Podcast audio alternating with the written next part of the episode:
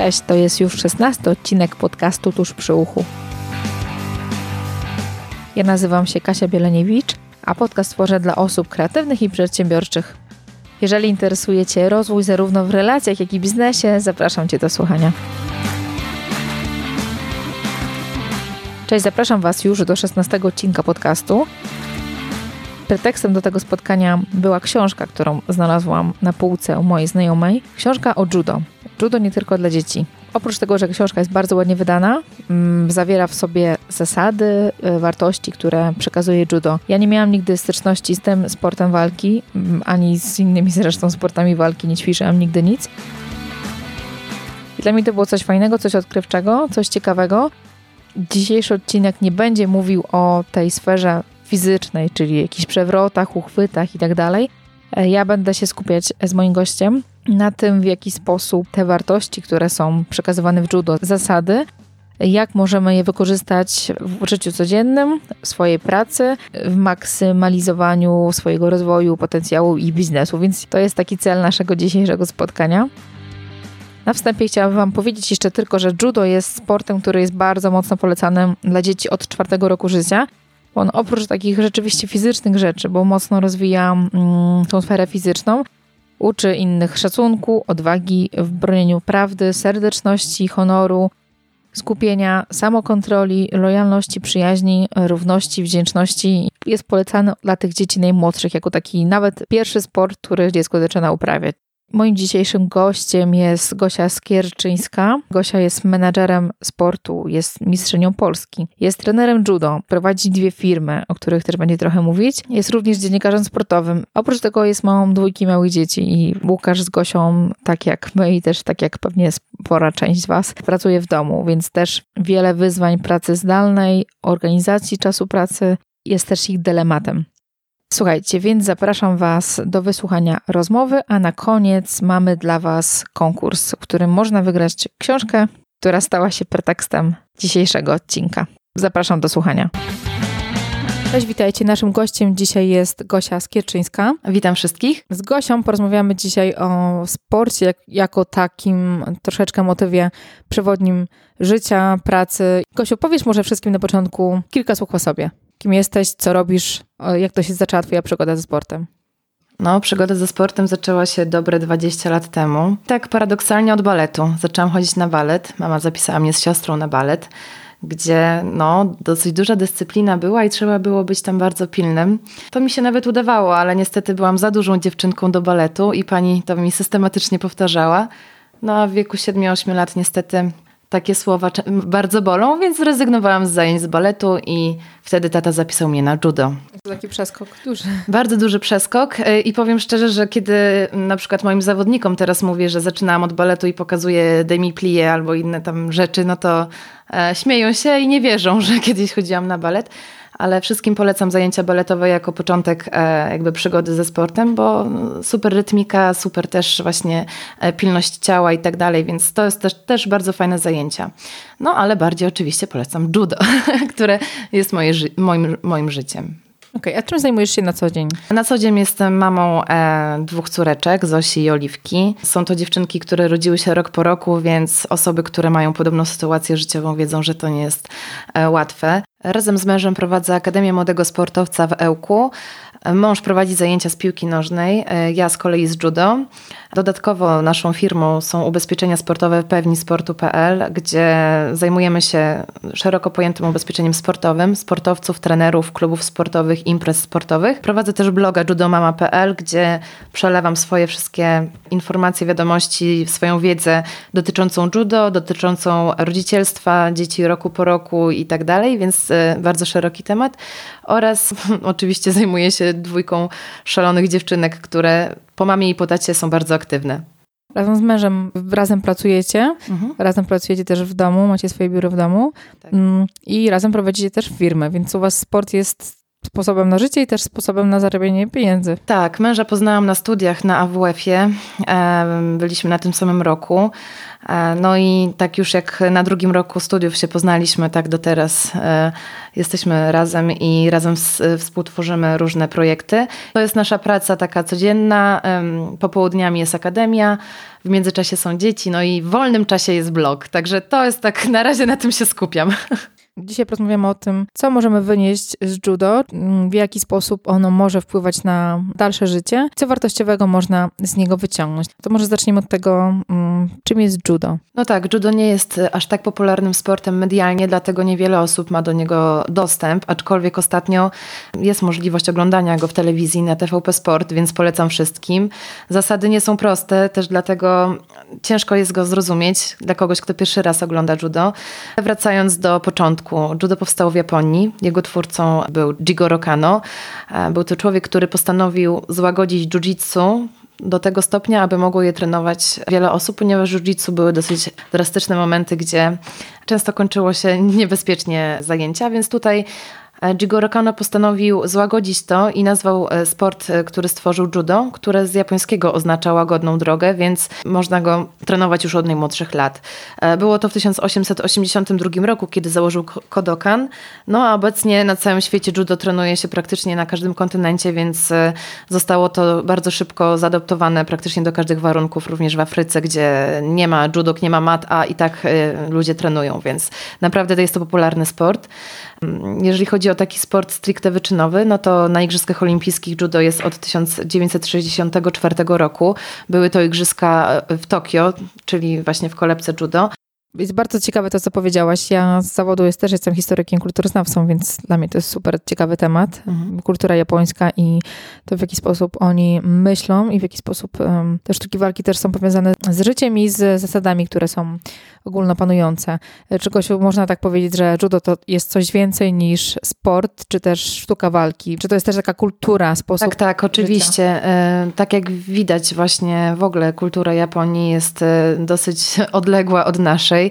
Tam dzieci od małego uczone są e, dyscypliny, same sprzątają swoje maty. Jest to przez niektórych polskich rodziców odbierane jako praca i w ogóle znęcanie się nad dzieckiem. Tak naprawdę jest to u nich naturalne kiedy dziecko jest po treningu albo przed treningiem, sprząta tatami i nie ma w tym najmniejszego problemu. Judo jest też e, ich sportem narodowym. Uczy dyscypliny, uczy charakteru, konsekwencji, punktualności. No to są takie główne cechy takiego typowego Japończyka, prawda? Więc e, judo jest tak jakby bardzo z nimi związane.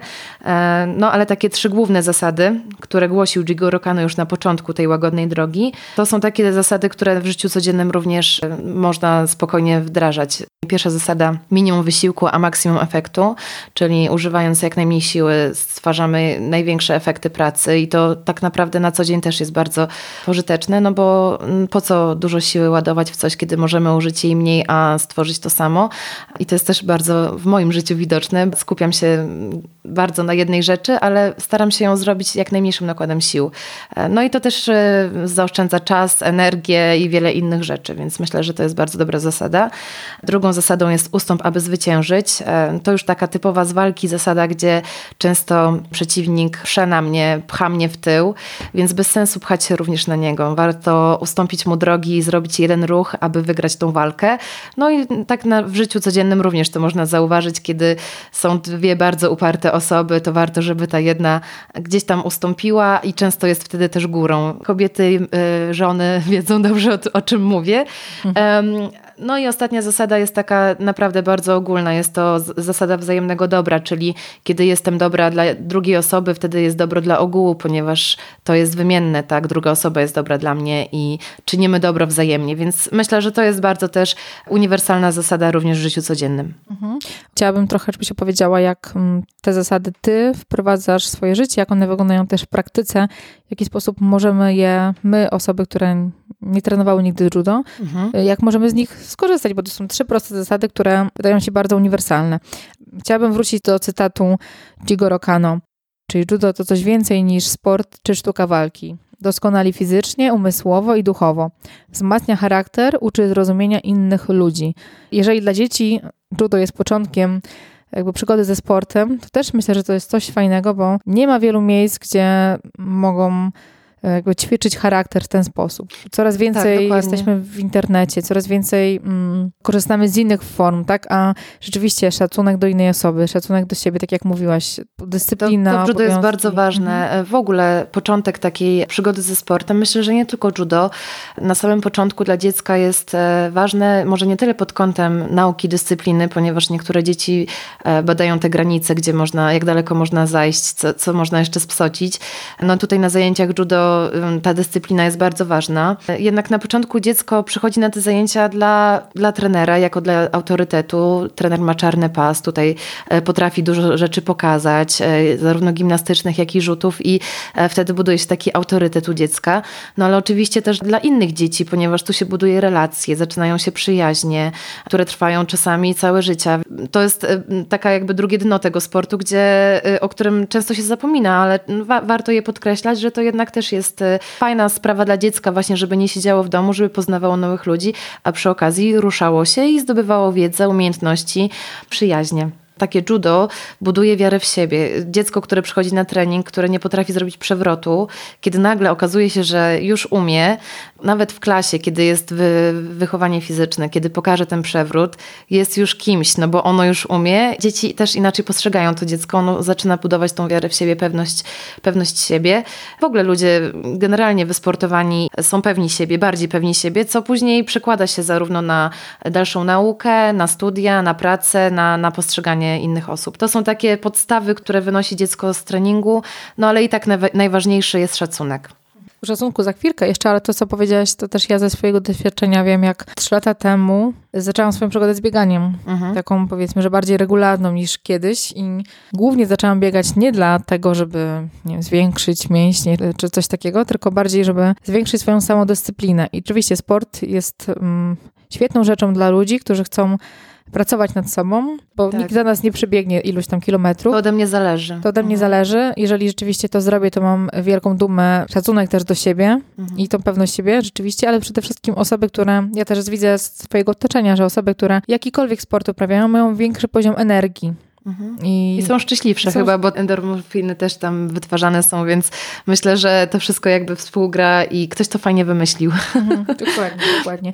Wspomniałeś o tym szacunku do przeciwnika i obecnie mm, jeszcze mimo wszystko mm, bardzo popularny jest y, taki ala wyścig szczurów. Niektóre osoby podstawiają komuś nogę, żeby szybciej gdzieś być wyżej i mhm. nie oglądają się na inne osoby i te zasady fair play mhm. i rzeczywiście szacunek do już niekoniecznie przeciwnika, ale po prostu do innych osób mhm co judo mówi o szacunku do drugiej osoby, mhm. do przeciwnika? A jak, w jaki sposób ona właśnie o tym mówi i uczy? W judo od początku treningu, wchodząc na matę, trzeba się ukłonić. Jest to już pierwszy objaw szacunku do miejsca, w którym ćwiczymy. Później kłaniamy się do trenera, kłaniamy się do swojego uke, czyli swojego partnera. Nawet po przegranej walce, kiedy nie udaje nam się wygrać, kłaniamy się i dziękujemy za tą walkę. W Japonii ukłony są na porządku dziennym, więc tam ten szacunek jest okazywany praktycznie na co dzień. To też uczy pokory. Przegrana walka to znaczy, że jestem od kogoś gorszy, a to jest walka jeden na jeden. Więc tutaj jak na dłoni widać, kto jest lepszy i ta pokora później w życiu też się przydaje, bo jeżeli ktoś uważa się za y, znawcę tematu w każdym, prawda, na każdym poziomie i tak dalej, przychodzi na zajęcia i okazuje się, że nie do końca może jest najlepszy we wszystkim, wszystkim e, i to często się przydaje w życiu codziennym według mnie, bo no, wiemy, gdzie jest nasze miejsce w szeregu i że mamy dużo do nauki i tak dalej. Tutaj ważne słowa zostały powiedziane kiedyś, że nie ma końca uczenia się judo i to jest prawda, bo judo jest tak szerokim tematem, mogłabym o nim opowiadać tutaj trzy dni, no ale nie mamy tyle czasu, więc inne wartości, które niesie to ten honor, no bo mm, z honorem wyjść z przegranej walki to też jest duża umiejętność. Niektórzy mają z tym duży problem, aby y, w ogóle stanąć w szranki z kimś jeden na jeden, a co dopiero po przegranej walce jakby podejść drugi raz do, do walki z kimś innym. No ale uczy też takiego skupienia, czyli no, skupiam się na jednej czynności, powtarzam ją wielokrotnie, a nie robię wiele czynności y, raz czasami jedną technikę, jedną rzecz, która jest moją techniką ulubioną, na przykład powtarzam po kilkaset, kilka tysięcy razy, żeby wyszła mi jak najlepiej. I tak zawsze można zrobić to lepiej, prawda? Mhm. No. Ile lat trenowałaś judo? Ja rozpoczęłam e, zajęcia w 96 roku. Na macie już przeszło 20 lat chodzę tak mówię, chodzę, bo już kilka kilometrów na pewno nie zrobiłam. Kilka upadków, e, kilka tysięcy upadków wykonałam. Wtedy nie było aż tak dużego wyboru, jak jest teraz. Teraz praktycznie na każdym kroku są kluby, klubiki, akademie sportowe i wybór sportów jest olbrzymi. Ja pochodzę z Białegostoku, gdzie, gdzie takiego dużego wyboru nie było, ale w 96 roku po igrzyskach e, w Atlancie, gdzie e, Paweł Nastula zdobył złoty medal, a Aneta Szczepańska srebrny, judo było naprawdę popularne. A mój tata też e, WF-ista i trener lekkoatletyki chciał, bo widział we mnie potencjał, chciał, żebym trenowała sport, którym są dobrzy trenerzy. W Białymstoku właśnie trener e, Jarosław Mroczko był bardzo dobrym trenerem, jest. Więc tam poszłam. Pierwszy trening nie, nie wyglądał zbyt ciekawie. Może to nie będzie zbyt zachęcające, ale na pierwszym treningu szybko nauczyłam się, jak się pada i to nie samodzielnie, tylko przy pomocy właśnie partnera. Zostałam obrzucana, obrzucana na lewo, na prawo. Troszeczkę to było drastyczne. Mama nie mogła na to patrzeć i wyszła zapłakana. No ale trener w taki sposób chciał sprawdzić mój charakter czy nie poddam się i czy przyjdę na drugi trening. I kiedy przyszłam na drugi trening, to ja rzucałam. No i zostałam. I trener, e, który był wielkim autorytetem w moim życiu, czasami no, był ważniejszy niż mój ojciec, który gdzieś tam też mi doradzał, ale i tak zawsze słowa trenera były najważniejsze. Rodzice dzieci, które trenują, wiedzą o czym mówię, bo to jest na naturalna sprawa, że trener jest bardzo ważny w mhm. życiu. A jak te zasady, o których wspomniałaś, czyli honor, y, pokora, czy dla ciebie to było łatwe? Czy nie, miałaś jakieś trudności nie, nie. z tym? Miałam trudności. Pierwsze zawody, na które pojechałam, były zawodami przegranymi, więc e, tutaj to ta pokora i takie jakby właśnie sprowadzenie na ziemię, no bo na zajęciach, kiedy walczymy między sobą w tych samych parach, często się wygrywa, a taka weryfikacja naszych umiejętności przychodzi, kiedy e, jest to walka z kimś obcym. No i tutaj pierwsze zawody przegrałam. Były duże wahania, czy dalej będę ćwiczyć, czy nie i dużo osób na tym etapie rezygnuje. Kiedy jest to niepowodzenie, rezygnuje, bo uważa, że się nie nadaje. Ja gdzieś tam tam podskórnie czułam, że to judo to jest to. Też oczywiście za namową rodziców, bo w tym wieku też trudno powiedzieć, że tutaj dziecko jak o całym swoim życiu będzie dalej mhm. decydowało, ale po czterech latach treningu zdobyłam pierwsze Mistrzostwo Polski. E, a Mistrzostwo Polski zdobyłam trzykrotnie w swojej karierze sportowej. Byłam bliska wyjazdu na Mistrzostwa Europy, ale wtedy mm, kontuzje dawały niestety się znaki i no i nie jeździłam już, y, zawsze miałam tam jakieś artroskopie i inne rzeczy, ale może o tym nie będziemy mówić, bo każdy, kto chociaż liznął sportu wyczynowego wie, że jest to sport y, kontuzjogenny, byle jaki. Czy to jest judo, czy to są biegi, czy to jest y, pływanie, zawsze są kontuzje niestety. Mhm. Jakie to jest uczucie trzy razy zdobyć Mistrzostwo Polski? Czy później ta poprzeczka jest tak wysoka, że ciężko ją kolejny raz przeskoczyć? Tak, presja jest duża. Presja, presja jest, jest, duża, mhm. bo w sporcie jest tak, że jeżeli ktoś już właśnie wszedł na jakiś poziom, a później z niego spada, no to jest wielkie zdziwienie, no i wielka taka gorycz porażki. Sport wyczynowy jest taki, że cały czas się przesuwa jakąś granicę. Ta granica wytrzymałości, ta granica doskonałości, wykonywania jakichś technik jest ciągle przesuwana. To rośnie apetyt w miarę jedzenia, prawda? Więc jeżeli już się zdobyło Mistrzostwo Polski, chciałby się je powtórzyć za rok, za rok i tak dalej.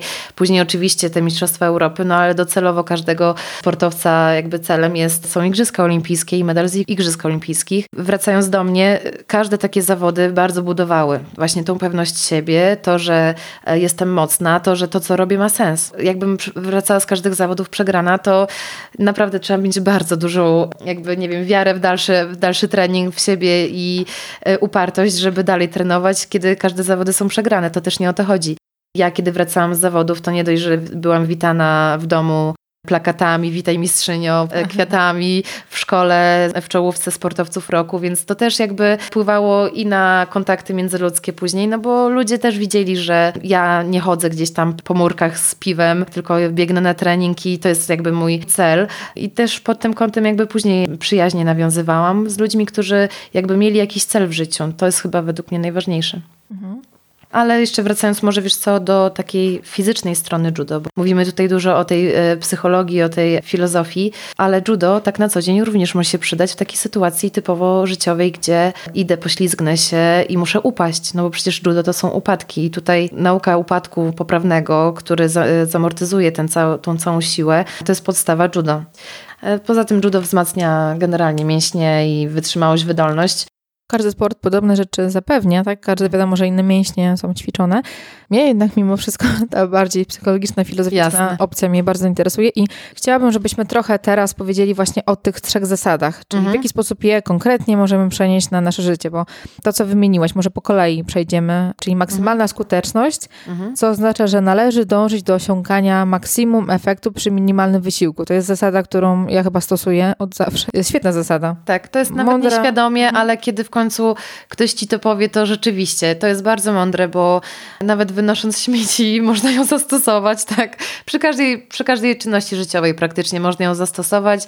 E, no, a mając jeszcze dwójkę dzieci, tak jak ja i e, mnóstwo obowiązków związanych i z firmą, i z treningami, myślę, że na co dzień to bardzo, bardzo fajnie można taką produktywność podnieść właśnie kosztem minimalnym nakładu pracy.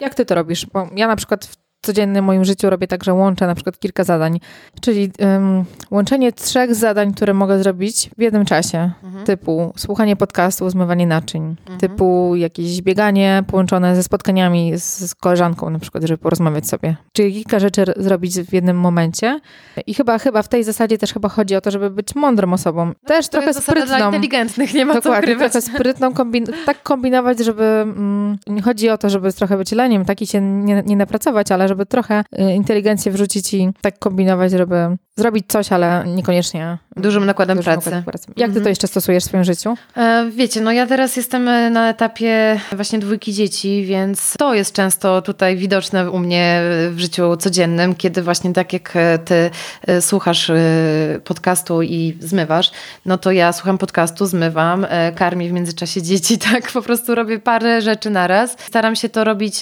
szybko, sprawnie, ale właśnie nie, nie dużym nakładem pracy, żeby to było wszystko dopatrzone, zrobione jak najlepiej ale może niekoniecznie poświęcam temu, nie wiem, cały dzień, tak? Tylko staram się to zrobić jak najszybciej i bardzo konkretnie, bo to chyba o to chodzi, żeby być konkretnym i osiągnąć ten maksymalny efekt.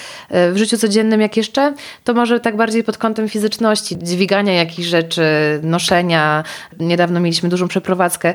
Po prostu tak pakowaliśmy te rzeczy, tak to nosiliśmy, żeby jak najmniej jakby pracy w to włożyć, a było to zrobione jak, jak najmniej ruchów, a, y, a zrobić to jak najlepiej. Ja jeszcze tutaj stosuję, mm, tak sobie teraz pomyślałam, delegowanie zadań różnych. Dla osób, które lubią rzeczy robić same, Mhm. jest to może trudne na początku, ale rzeczywiście wiele rzeczy można oddać innym osobom, zdelegować albo po prostu nie robić ich.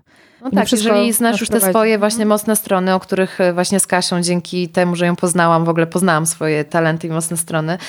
Yy, jasne, jeżeli na czymś się nie znasz, to bez sensu w to wchodzić. Ja to bardzo często powtarzam, że jeżeli w czymś się nie czuję na 100% pewna, że będ- będzie miało to cel, efekt zamierzony i tak dalej, to w ogóle tego nie ruszam. I to też według mnie jest jakby efekt tej zasady, no bo jeżeli czegoś nie umiesz, a zaczynasz to robić, no to musisz się tego nauczyć od zera, tracisz na to czas, chyba że to jest coś bardzo wartościowego i widzisz w tym jakiś cel. Często, przy, przynajmniej w moim życiu jest teraz tak, że nie mam czasu zwyczajnie na to, żeby czegoś się uczyć od zera i wtedy mm, najlepiej właśnie te takie mniejsze elementy zlecić komuś, żeby później jedna całość wyszła fajna i spójna.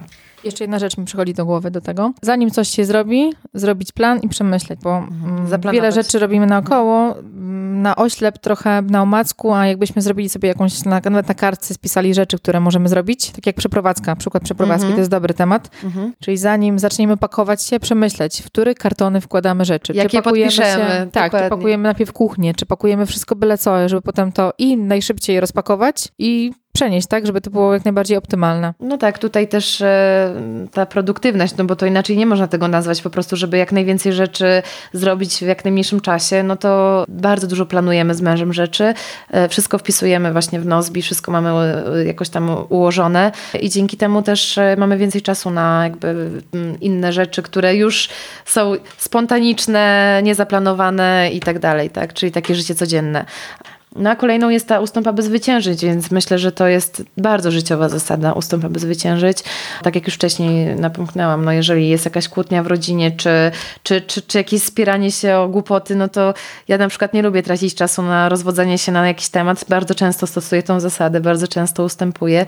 Niektórzy mogą odnieść, że mam coś w nosie i słusznie i wtedy, prawda, temat jest zamknięty, rozwiązany i nie ma problemu, więc ja bardzo często stosuję tą zasadę w życiu. Aby zwyciężyć, okej. Okay. A jak jeszcze możemy to przełożyć na jakieś konkretne czynności? E, wydaje mi się, że chyba też tutaj możemy pod tą zasadę podać taki przykład, mój ostatni. Jeżeli mamy klienta, który czujemy, że będziemy, tak jak mówiłaś, się z nim trochę ścierać, albo będziemy przyciągać szale na moją, na twoją stronę i osoba, z którą być może ta współpraca będzie ciężka i to będzie taka nasza trochę mm, walka, to czasami jest warto ustąpić, odpuścić i zostawić, tak? Nie podejmować współpracy. Mhm. Żeby być górą. Żeby być trochę górą, ale też żeby po prostu mm, nam się lepiej pracowało, bo nie każdy na, dla nas będzie idealny. Mhm. Dokładnie. No tutaj to też trzeba ustalić jakby mm, swoje te priorytety, ale według mnie bardzo dobry, bardzo dobry przykład podałaś. To, o czym jeszcze wspominałaś, czyli wzajemne dobro. Mhm.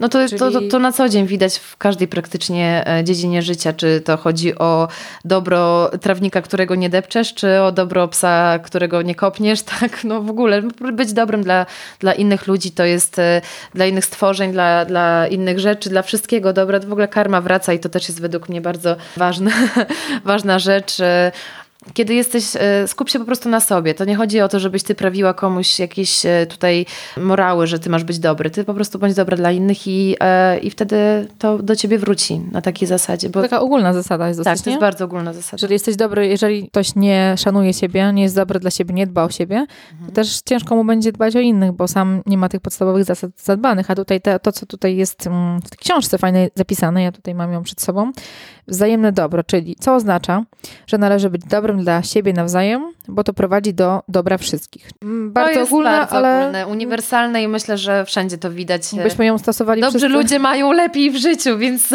bądź, bądźmy dobrzy i tak jak śpiewa Janusz Radek, dobro y, jest to właśnie tak, to jest bardzo ważne w życiu. Ale y, mówisz o książce, jest to książka właśnie Krzysztofa Wiłkomirskiego i jego taty.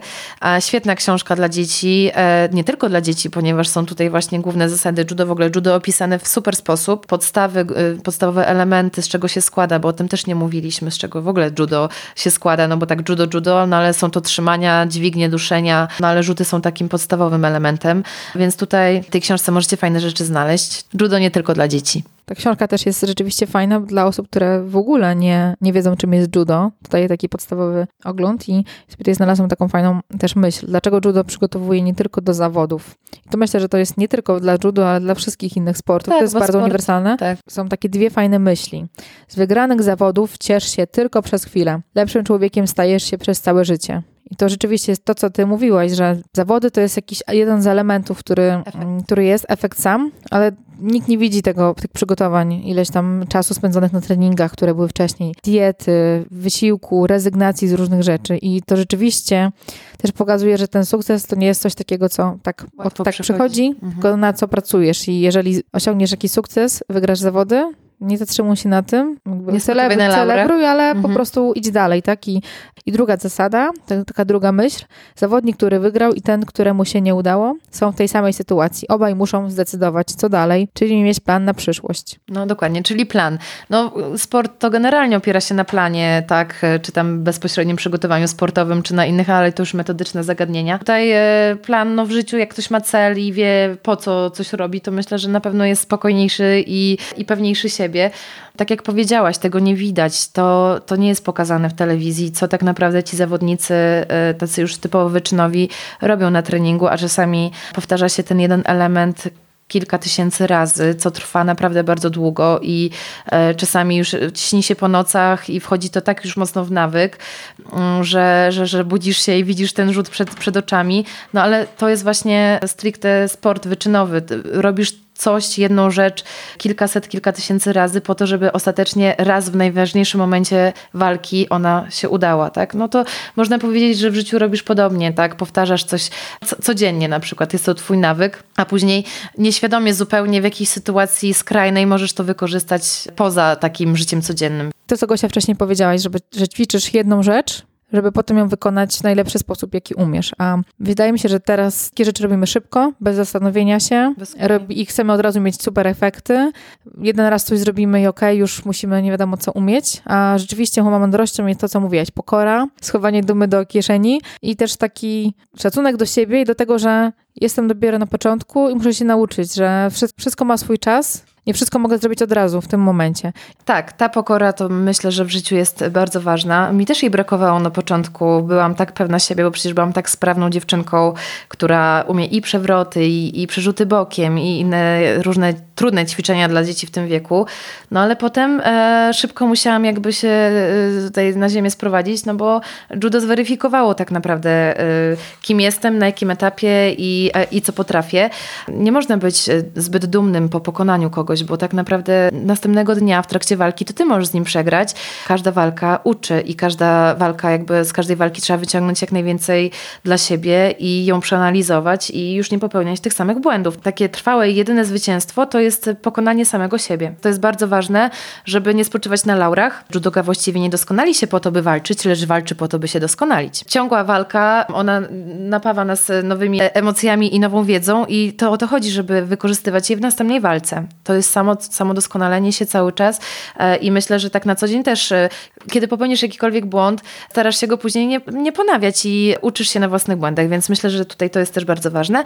Jeżeli już się czegoś nauczyłeś, to przekaż to innym. Oczywiście, jeżeli już y, coś umiem i wiem, że jestem w tym dobra, to jak najbardziej chcę to przekazywać innym, mówić o tym i ty, Kasiu, jesteś super w tym właśnie, że wiesz bardzo dużo na temat samorozwoju, na temat budowania własnej marki i przekazujesz to innym. Bardzo fajnie. Jesteś dobrym judoką, a sama o tym nie wiesz. Tak, ważne jest również to, że kiedy uświadomisz sobie, że czegoś nie wiesz, to jest twoja wygrana. No i najtrudniejszy oczywiście jest ten pierwszy krok. Kiedy już wyjdziesz na matę, to już jesteś zwycięzcą. Także jesteś zwycięzcą, jesteś zwycięzcą, ale przygotuj się na to, że to nie jest e, takie łatwe, żeby wygrać i musisz ciągle i uparcie dążyć do tego, żeby, żeby jednak tą walkę wygrać, a ta walka to e, tak analogicznie oczywiście możemy ją cały czas tutaj nazywać walką, judo i tak dalej, no ale to jest adekwatne do naszego życia. Wcześniej powiedzieliśmy o tym, że ten plan, który jest w sporcie, jest takim też planem w życiu bardzo ważnym. I powiedziałaś też o tym delegowaniu zadań. Tutaj w judo niestety nie mogę oddelegować jakiegoś zadania komuś, no bo wszystko zależy ode mnie, ale szukanie jakby nowych rozwiązań jest bardzo ważne, no bo jeżeli uparcie jeden rzut stosuje walce, a mi on nie wychodzi i uparcie twierdzę, że on jednak jest dobry i mi, mi on wyjdzie, no to rolą trenera jest tutaj przekazanie, że może jednak spróbuj zrobić ten rzut, ale na drugą stronę, bo zawsze można rzut zrobić na prawą stronę stronę i na lewą. Więc jakby szukanie tych nowych rozwiązań i, i nowych możliwości również w życiu nam się przydaje. Myślę, że to jest fajne. Pierwszą i najważniejszą zasadą jest to, że wiedza umożliwia kontrolowanie swoich działań i umiejętności, a samokontrola jest kluczem do zwycięstwa. Także myślę, że to jest najważniejsze. E, polecam wszystkim judo, polecam wszystkim e, zapoznanie się z kulturą Japonii i w ogóle e, z tymi klimatami. Są naprawdę fajne. Nasza kultura jest dosyć daleka od niej, ale myślę, że takie rzeczy, o których dzisiaj powiedzieliśmy, mogą przydać się w życiu codziennym, nie tylko w trakcie treningu już stricte sportowego czy amatorskiego judo. A jeszcze chcę tylko nadmienić, że judo można ćwiczyć w każdym wieku, bo nasi weterani, mastersi, którzy mają 70, a nawet i więcej lat, jeżdżą na zawody, wygrywają zawody i e, jest to ich jakby sposób na życie. Mm, a te najmłodsze dzieci, które już e, ćwiczą w wieku 4 lat, to taka, taki mój apel do trenerów, żeby nie robili z nimi może zbyt dużo techniki już stricte judo, tylko się z nimi bawili, a później dopiero zobaczyli, czy to rzeczywiście jest ich łagodna droga, a jak nie, to spokojnie, na, na wszystko jest e, czas i każdy jest inny, więc żeby też e, mieć to na uwadze. Dzięki Kosiu, że podzieliłaś się z nami e, też kawałkiem swojej historii i swoimi przemyśleniami i tym, czym jest judo. I też ja życzę, ja, mm, ja też życzę wszystkim osobom, żeby znalazły swoją e, łagodną albo też mocną drogę, to już zależy mhm. od was, w której możecie się samo doskonalić, ćwiczyć samodyscyplinę, ćwiczyć swoją, swoją głowę, swój umysł, tak żeby robić te rzeczy, które chcecie najmniejszym wysiłkiem, ale jak najbardziej efektywnie i maksymalnie mm, produktywnie, mm, na wysokim levelu, takim, który będzie dla Was odpowiedni. Tak, i świadomie przede wszystkim. Dzięki Gosiu za rozmowę. Dziękuję bardzo i pozdrawiam wszystkich. Która z podanych przez nas zasad, wartości spodobała Ci się najbardziej? Która została Ci w pamięci, którą chciałbyś być może zastosować u siebie i wprowadzić w swoim życiu codziennym. Jeżeli chcesz wygrać książkę Judo nie tylko dla dzieci, zostaw dosłownie krótkim jednym zdaniu, w jaki sposób Ty byś zastosował jedną z tych trzech zasad w judo w swoim codziennym życiu. A ja wybiorę już ten piątek jedną osobę, do której ta książka zostanie wysłana. Na zakończenie jeszcze słuchajcie, dla przypomnienia, trzy główne zasady judo. Ustąp, aby zwyciężyć, maksimum skuteczności przy minimalnym wysiłku, przez czynienie dobra nawzajem do dobra ogólnego. Mi się chyba najbardziej osobiście podoba ta druga, czyli maksimum skuteczności przy minimalnym wysiłku. Lubię pracować, ale nie lubię się przepracowywać i głupio pracować, a, a mądre planowanie oszczędza bardzo dużo czasu i, i tą energię, którą byśmy poświęcili na robienie rzeczy wszystkich albo po prostu dużej ilości rzeczy, możemy skupić na tych kilku elementach, które są najważniejsze, które nam przyniosą największy zysk, ale też największą skuteczność. Ehm, zapraszam do konkursu. Jeżeli spodobał Wam się ten odcinek, możecie zasubskrybować mój podcast, by być na bieżąco, by dostawać automatycznie wszystkie powiadomienia na Wasz telefon. Jeżeli są tematy, które Was interesują, których chcielibyście usłyszeć, dajcie mi znać w wiadomości prywatnej bądź też na Facebooku, jak Wam wygodniej. Kolejnym odcinkiem, który pojawi się we wtorek, będzie to druga część odcinka o pracy zdalnej. Będą kolejni goście, którzy się podzielą tym, jak u nich to działa. Wiem, że ten odcinek Wam się bardzo podobał i dużo osób e, wyciągnęło jakieś kilka rzeczy, które chciałyby zastosować u siebie, więc mam nadzieję, że przy kolejnych gościach też tak będzie. Więc Was do tego zapraszam i mam zaplanowanych kolejnych pięć odcinków, o których może powiem za tydzień już. Dziękuję Wam za ten czas razem i zapraszam Was na kolejne odcinki. Do usłyszenia w kolejny wtorek. Cześć!